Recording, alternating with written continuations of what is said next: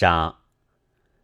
近来的读书人常常叹中国人好像一盘散沙，无法可想，将倒霉的责任归之于大家。其实这是冤枉了大部分中国人的。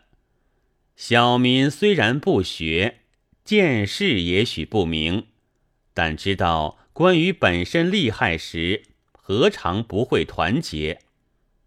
先前有桂乡。民变造反，现在也还有请愿之类。他们的相杀是被统治者治成功的，用文言来说就是政绩。那么中国就没有杀吗？有是有的，但并非小民，而是大小统治者。人们又常常说。升官发财，其实这两件事是不并列的。其所以要升官，只因为要发财。升官不过是一种发财的门径。所以官僚虽然依靠朝廷，却并不忠于朝廷；利益虽然依靠衙署，却并不爱护衙署。头领下一个清廉的命令，小喽啰是绝不听的。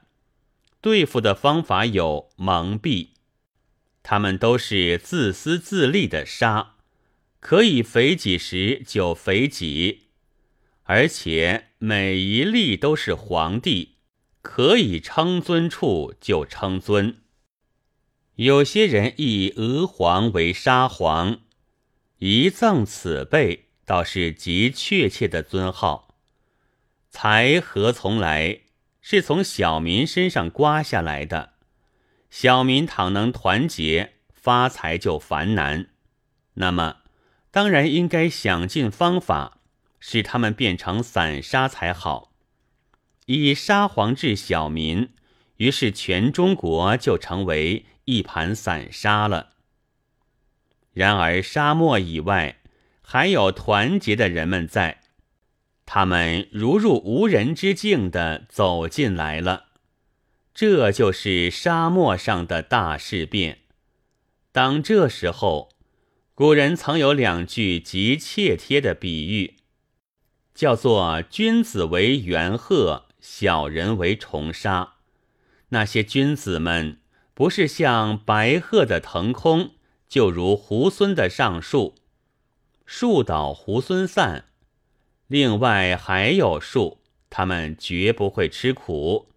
剩在地下的，便是小民的蝼蚁和泥沙，要践踏沙路都可以。他们对沙皇尚且不敌，怎能敌得过沙皇的圣者呢？